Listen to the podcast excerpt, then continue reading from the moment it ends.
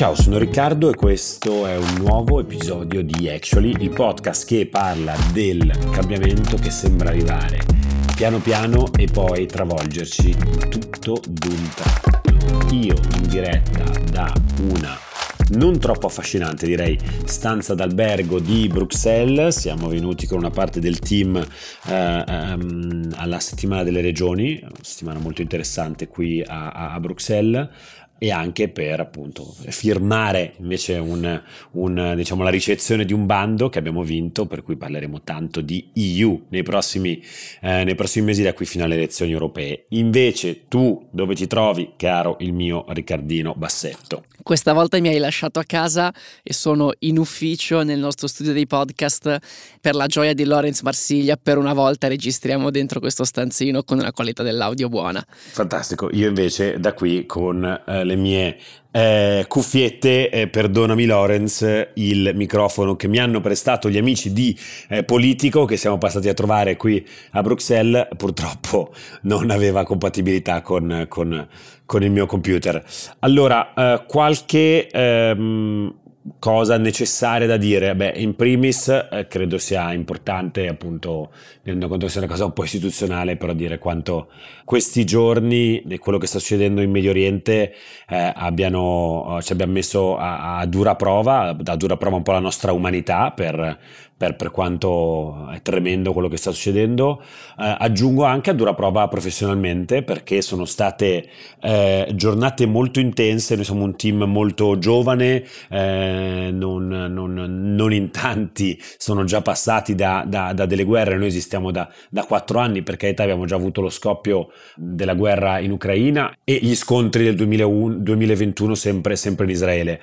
Ora, la cosa che posso dire un po' con la responsabilità di chi guida questa banda è che stiamo facendo un lavoro secondo me straordinario, delicatissimo. Non esiste argomento più polarizzante. Noi abbiamo parlato di tutto, abbiamo parlato di diritti, del DDL Zan, dei migranti. Non esiste argomento più polarizzante di quello diciamo relativo al conflitto israelo-palestinese. È incredibile. Qualsiasi cosa noi comunque abbiamo scritto, riportato e quant'altro, andate a guardare sotto ai commenti di quello dei nostri post. Come al solito, nella stragrande maggioranza dei casi sono commenti positivi e costruttivi. Le critiche sono molto interessanti per un osservatore del mondo dei social media, in quanto si dividono quasi equamente di volta in volta, sempre fra, diciamo, accuse di essere filo palestinese e accuse di essere filo israeliani.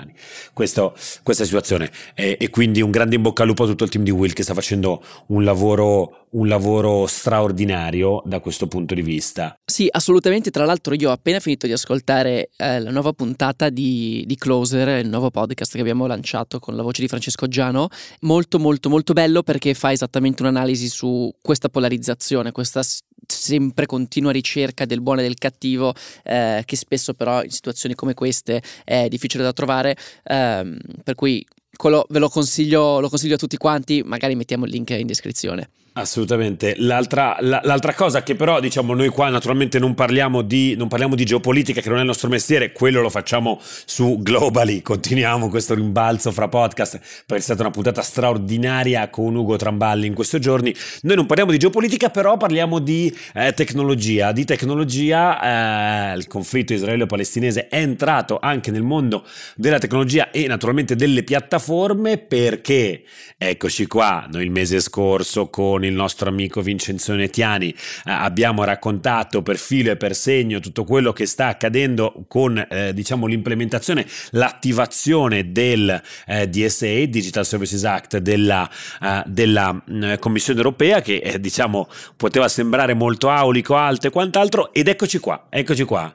Il commissario Thierry Breton, che è a capo, diciamo, dell'area che si cura dei servizi digitali, assieme a Vestager per la sua area di competenza invece per quanto riguarda la concorrenza, esce con una letterina datata 10 ottobre intestata ad un signore che si chiama o meglio, che viene chiamato Mr. Musk. Dear Mr. Musk, la carta intestata è quella della Commissione europea e appunto Breton scrive dicendo: carissimo, da più parti ci viene segnalato che all'interno della tua piattaforma sta venendo portata avanti una narrazione dichiaratamente improntata alla disinformazione e in alcuni casi anche contenuti, vengono disseminati contenuti di natura illegale, illegal content.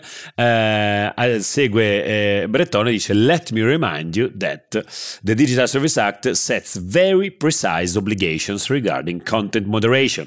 E quindi, caro mio, com'è cambiata la rumba, che tu non puoi più limitarti ad appellarti alla Section 230 un po' americana, no? Quindi la legge che storicamente, abbastanza antiquata ormai, a cui storicamente si richiamavano le piattaforme per dire che, insomma, noi siamo piattaforma, quello che scrivono gli utenti sono fatti loro, non prendetevela con noi. Ecco, il DSA compie questa rivoluzione che abbiamo spiegato molto bene nel dettaglio con Vincenzo, nel responsabilizzare parzialmente le piattaforme, non tanto per quello che viene detto, ma vengono responsabilizzate in una chiave di attivazione rispetto a quello che viene detto. In questo caso quindi si dice: ci sono tutti gli elementi perché tu ti attivi, rimuovi e o moderi questi contenuti, e invece niente. Si chiude la lettera dicendo: I urge you to ensure a prompt, accurate and complete response to this request within the next 24 hours. Divertente che la prima risposta arriva esattamente a un'ora dall'invio della lettera, pubblicata naturalmente anche su Twitter dal commissario Breton, e analizzavamo prima con Ricchi, prima di iniziare la puntata, intestata a Mr. Musk. Ma perché Mr. Musk? Scusatemi, ma Mr. Musk mica l'amministratore delegato di Twitter, cioè la nota Linda Iaccarino, e quindi diciamo forse c'è anche, si nasconde un po' di tentativo di far parlare di sé associandosi a Musk, il quale Musk prontamente risponde su Twitter, dice: Our policy is that everything is open source and transparent, an approach that I know the EU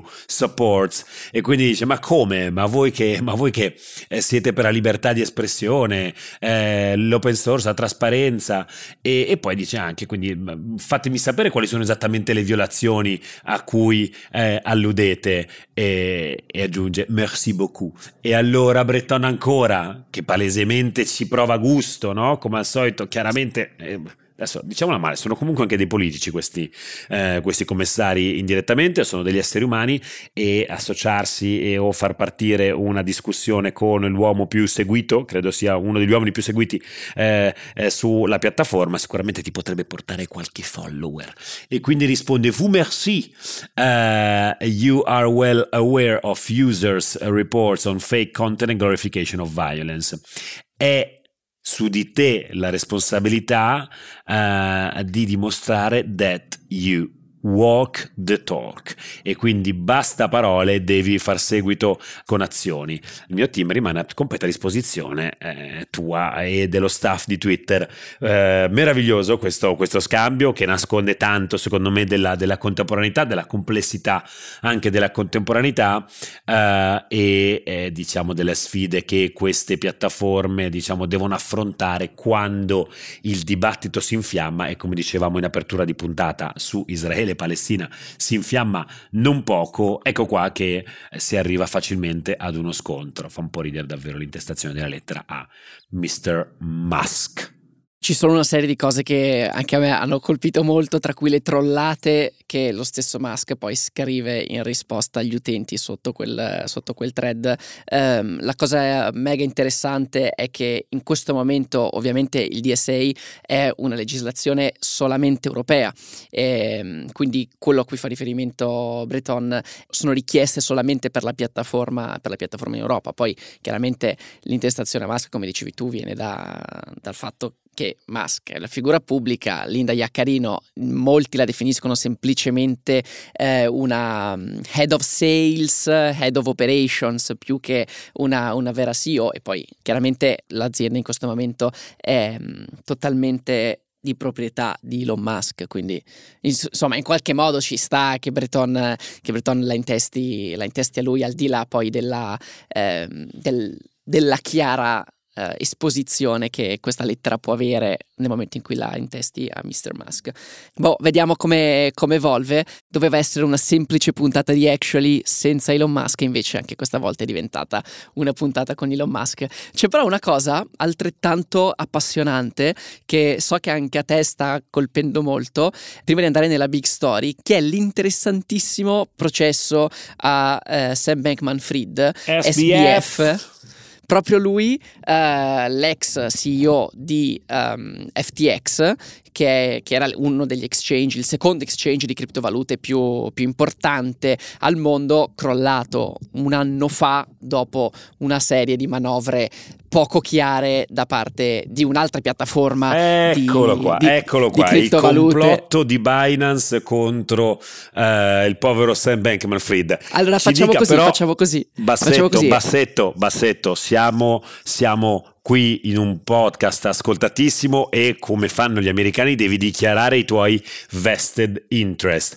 Ammetti di essere stato colpito dal crollo di SBF con le tue miniere di Bitcoin. No, purtroppo io su FTX custodivo solo Ethereum, sono stato molto colpito e nonostante questo continuo a credere nelle piattaforme, e quindi poi tutto ciò che era, per fortuna, era rimasto su Binance non l'ho spostato, rimane ancora lì aspettando che crolli pure quella.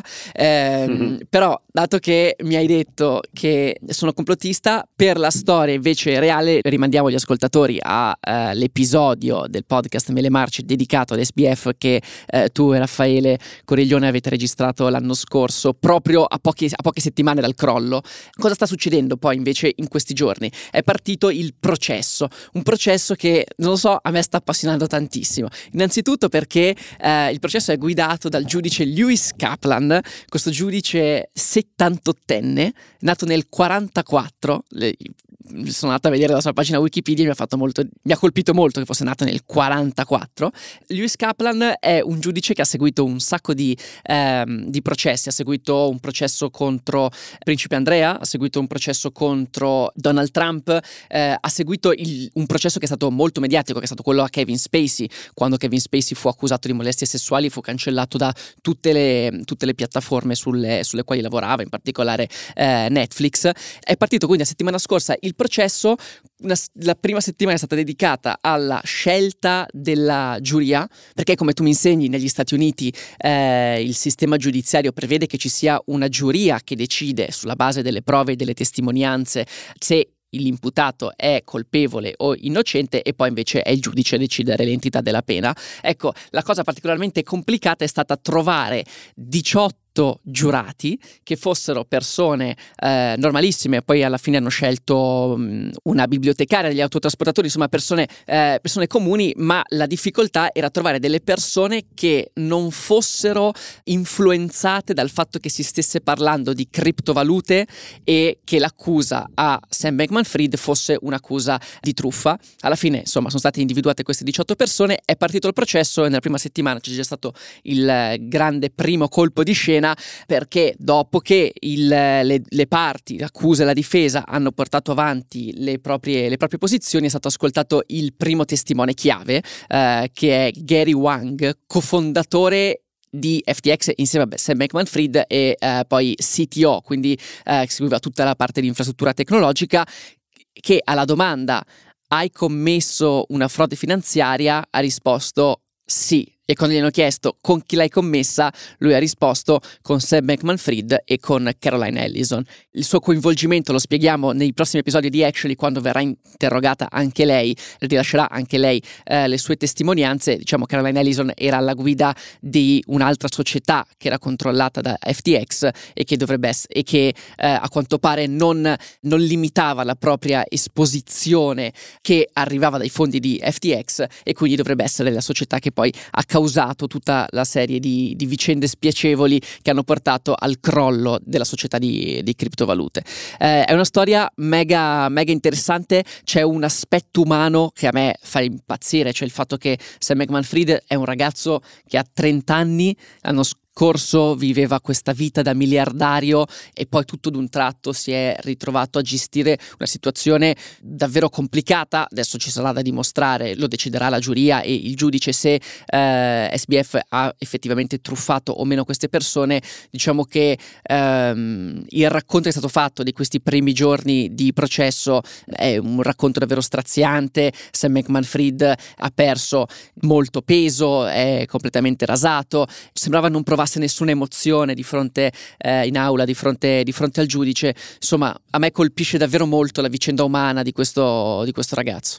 Sì, è una storia particolare, molto, molto complessa. Proveremo a darvi un po' di reporting su questa vicenda nel corso della settimana, qualche ricostruzione.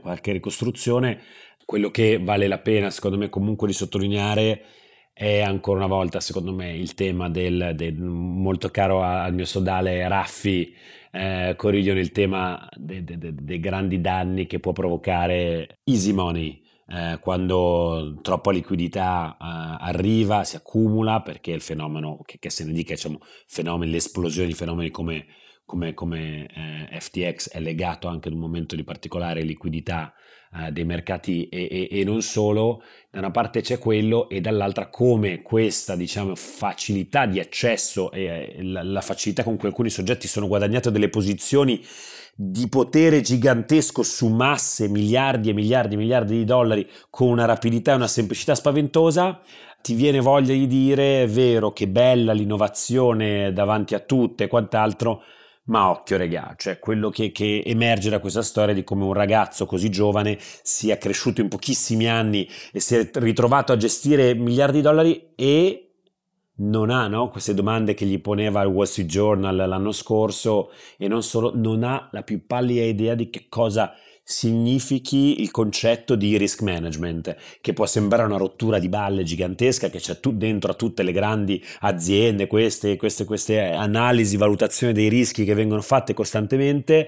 E lui dice: io come CEO per nell'arco degli anni che ho gestito FTX, letteralmente non ho mai pensato al tema del risk management. Qua quindi viene meno poi il concetto di dolo, che dovrà venire dimostrato in qualche modo, è tutto sui generis. Però ecco che la società, ancora una volta, dobbiamo interrogarci su come la nostra società possa generare, la dico male, dei mostri di questo tipo, dei mostri dal punto di vista manageriale, perché dei colossi di questo tipo non possono essere gestiti senza valutare i rischi che l'attività d'impresa si porta dietro. Questo secondo me è molto interessante e paradigmatico. Io direi, a questo punto, andiamo sulla nostra big story, nonostante ci siamo soffermati in maniera abbastanza attenta già sulle prime due, e quindi chiamerei il gingolino. Ci vediamo dall'altra parte.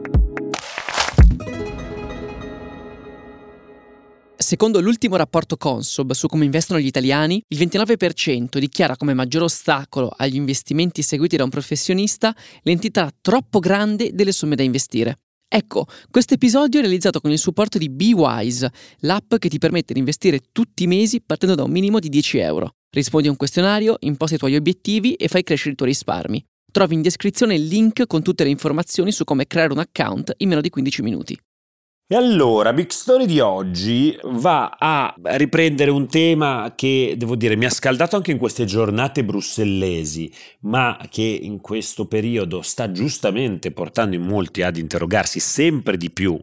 Video, podcast, approfondimenti televisivi, libri e quant'altro, che è il tema dell'automotive, come si sta trasformando, l'elettrico è sostenibile, la sfida geopolitica dell'elettrico, la Cina, l'Europa e quant'altro, ma non solo, perché la rivoluzione che sta avvenendo in uno dei più importanti settori industriali dell'economia moderna, perché questo è stato l'automotive nel corso dell'ultimo secolo, ha anche un'altra deriva tech molto interessante e discussa in questo momento, e che coinvolge molto da vicino il nostro rapporto con il progresso tecnologico e il dato, che è quella delle auto, che non usiamo l'inglesismo, che si guidano da sole. Ecco, le auto a guida autonoma, verità, realtà, oppure leggenda per sognatori.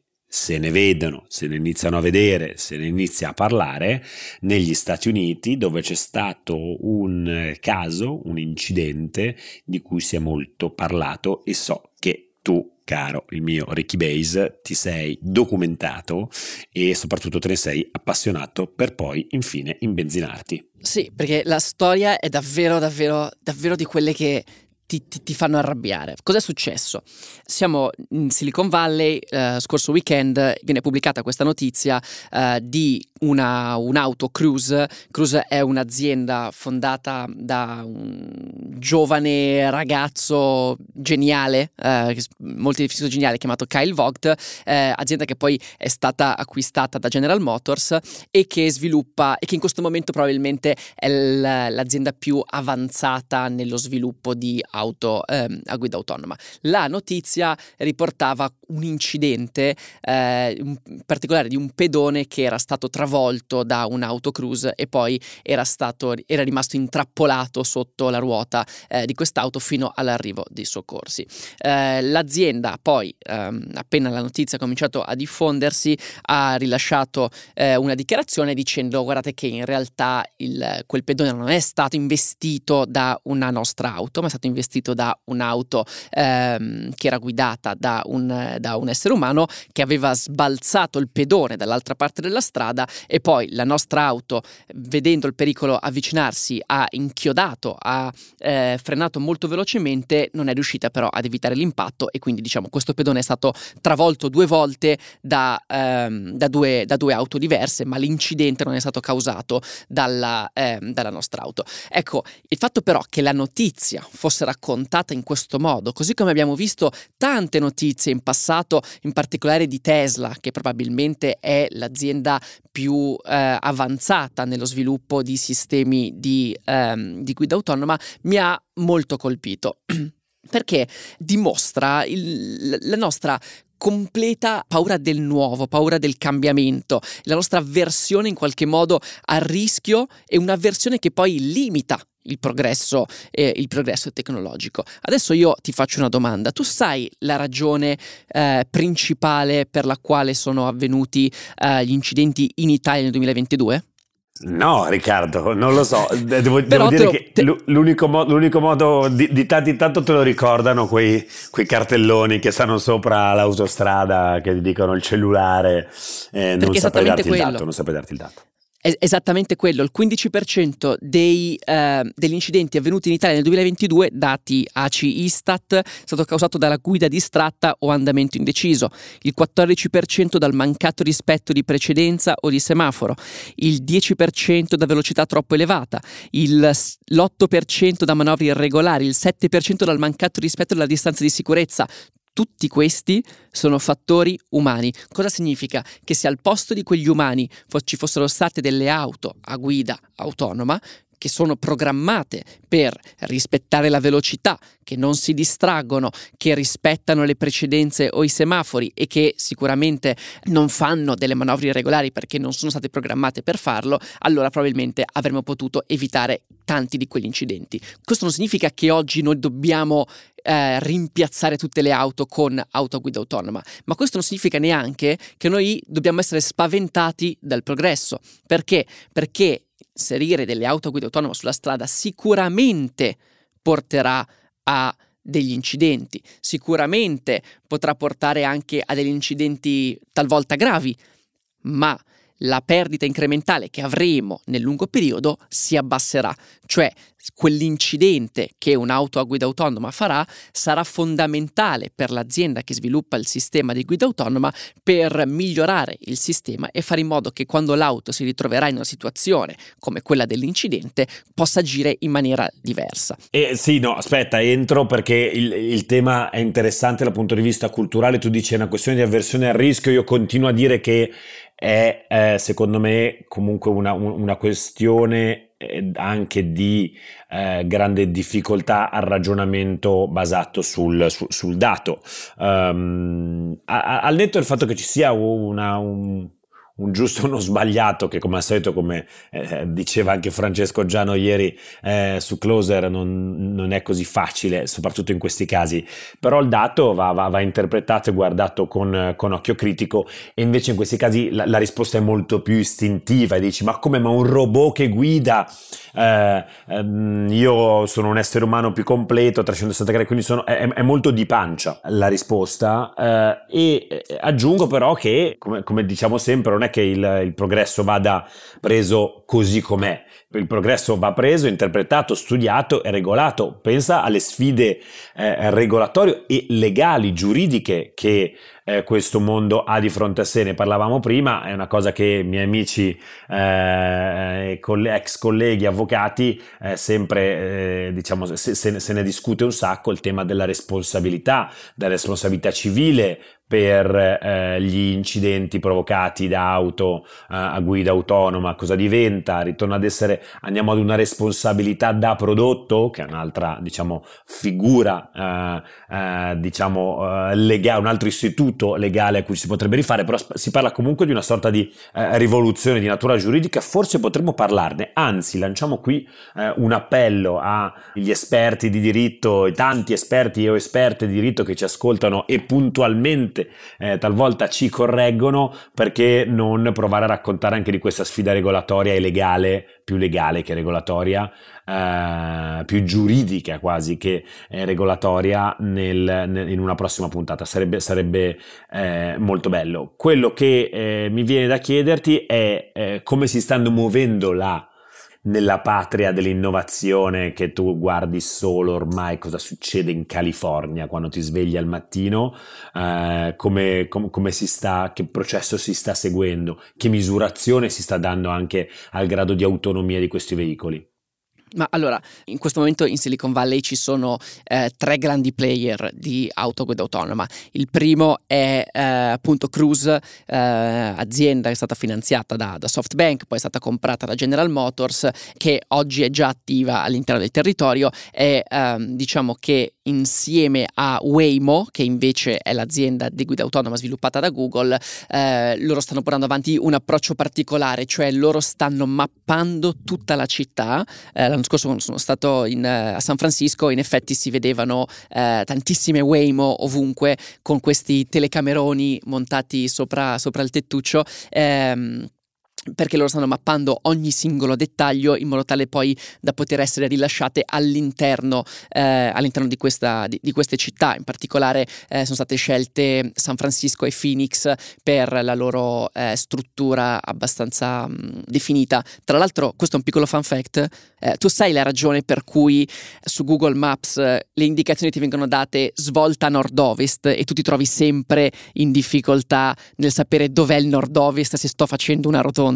La ragione è che a San Francisco le strade sono organizzate, perfettamente allineate al nord e al sud, sono perfettamente perpendicolari, per cui Google Maps, che è stato sviluppato sulle strade della Silicon Valley, si porta dietro questa eredità dalla città di San Francisco, e quindi pure a Milano ti dice di svoltare a nord-ovest, mettendoti sempre in grande difficoltà. Al di là di questa cosa, il terzo player molto importante che sta sviluppando sistemi guida autonoma è Tesla. Tesla ha un approccio completamente diverso, perché Tesla fin dalla sua nascita ha cominciato ad installare i sensori all'interno delle auto, e questi sensori cosa permettono di fare? Di raccogliere una enorme quantità di dati che poi vanno ad addestrare i sistemi che poi fanno effettivamente guidare l'auto. Per cui l'obiettivo di Tesla è quello di avere un sistema a guida autonoma in grado di gestire tutte le strade del mondo, gestire qualsiasi ostacolo, mentre l'approccio di Waymo e di Cruise, che in questo momento hanno meno possibilità di raccogliere dati, è quello di diventare specifici e andarsi a prendere città per città. Ora, ad oggi i sistemi di guida autonoma ancora effettivamente non esistono, nel senso che esistono delle versioni più o meno rudimentali di guida autonoma. Ricordiamo che la guida autonoma, diciamo, i sistemi si dividono in 5 livelli. Ad oggi il più avanzato probabilmente è quello di Tesla, che nonostante i grandi annunci di Elon Musk già a partire dal 2016 non è ancora mai arrivata neanche ad un livello 4. recentemente Musk ha detto che Tesla dovrebbe arrivare al livello 4 quest'anno. Un livello 4 cosa significa? I livelli si riferiscono alla effettiva autonomia che l'auto ha. Oggi un livello 3, che è il livello di autonomia, esattamente in chiave di guida autonoma, ok? In chiave di guida autonoma, esatto. Un livello 3 prevede comunque una persona seduta sul sedile del guidatore che presta totale attenzione alla strada e può intervenire in ogni momento per evitare che l'auto faccia degli errori. Quindi nonostante questo Tesla ha rilasciato all'interno delle sue auto quello che lei chiama il full self-driving mode, con una che non è full self-driving, che non è, che, esattamente, loro l'hanno rilasciata con una modalità, cioè in beta testing, che però non fanno degli utenti selezionati, ma può fare chiunque acquistando appunto il pacchetto di full self-driving, che viene poi aggiornato quasi settimanalmente con nuovi aggiornamenti. Questa cosa del beta testing quanto è stata criticata, perché credo che loro non l'abbiano mai chiamato tecnicamente beta testing, però a più riprese negli Stati Uniti, nel podcast, autorità e quant'altro che dica un momento, ma tu stai davvero a fare il beta testing con la gente che dobbiamo capire se tiene le mani sul volante o no mentre guida su una strada con suo figlio che siede dietro? Questo è il dibattito a suo modo paradossale che si era sviluppato attorno a questo discorso, e anche al claim del della guida pienamente autonoma come è stata dichiarata da Tesla rispetto al suo prodotto. Esatto, diciamo questa è la situazione in Silicon Valley. Diciamo il mio imbenzinamento di oggi nasce dal racconto che viene fatto, perché se noi oggi fossimo disposti ad accettare un pochino quel rischio. So che tu non lo vuoi chiamare rischio, però dal mio punto di vista è il dilemma del carrello ferroviario. Tu devi decidere se oggi permettere alle auto a guida autonoma di eventualmente fare degli incidenti anche gravi, ma per avere poi un futuro nel quale gli incidenti sono molto limitati, oppure continuare con la situazione attuale nella quale avvengono migliaia di incidenti tutti gli anni causati da problemi che la tecnologia potrebbe risolvere. Ecco, se noi forse oggi cambiassimo il modo in cui raccontiamo di questi incidenti, raccontiamo degli incidenti di Tesla, raccontiamo effettivamente cosa è successo con l'auto di Cruise, probabilmente potremmo dare una accelerata importante allo sviluppo di questi sistemi e poi eventualmente capire se sono tecnologie che effettivamente funzionano oppure no, però finché non le proviamo non lo sapremo mai.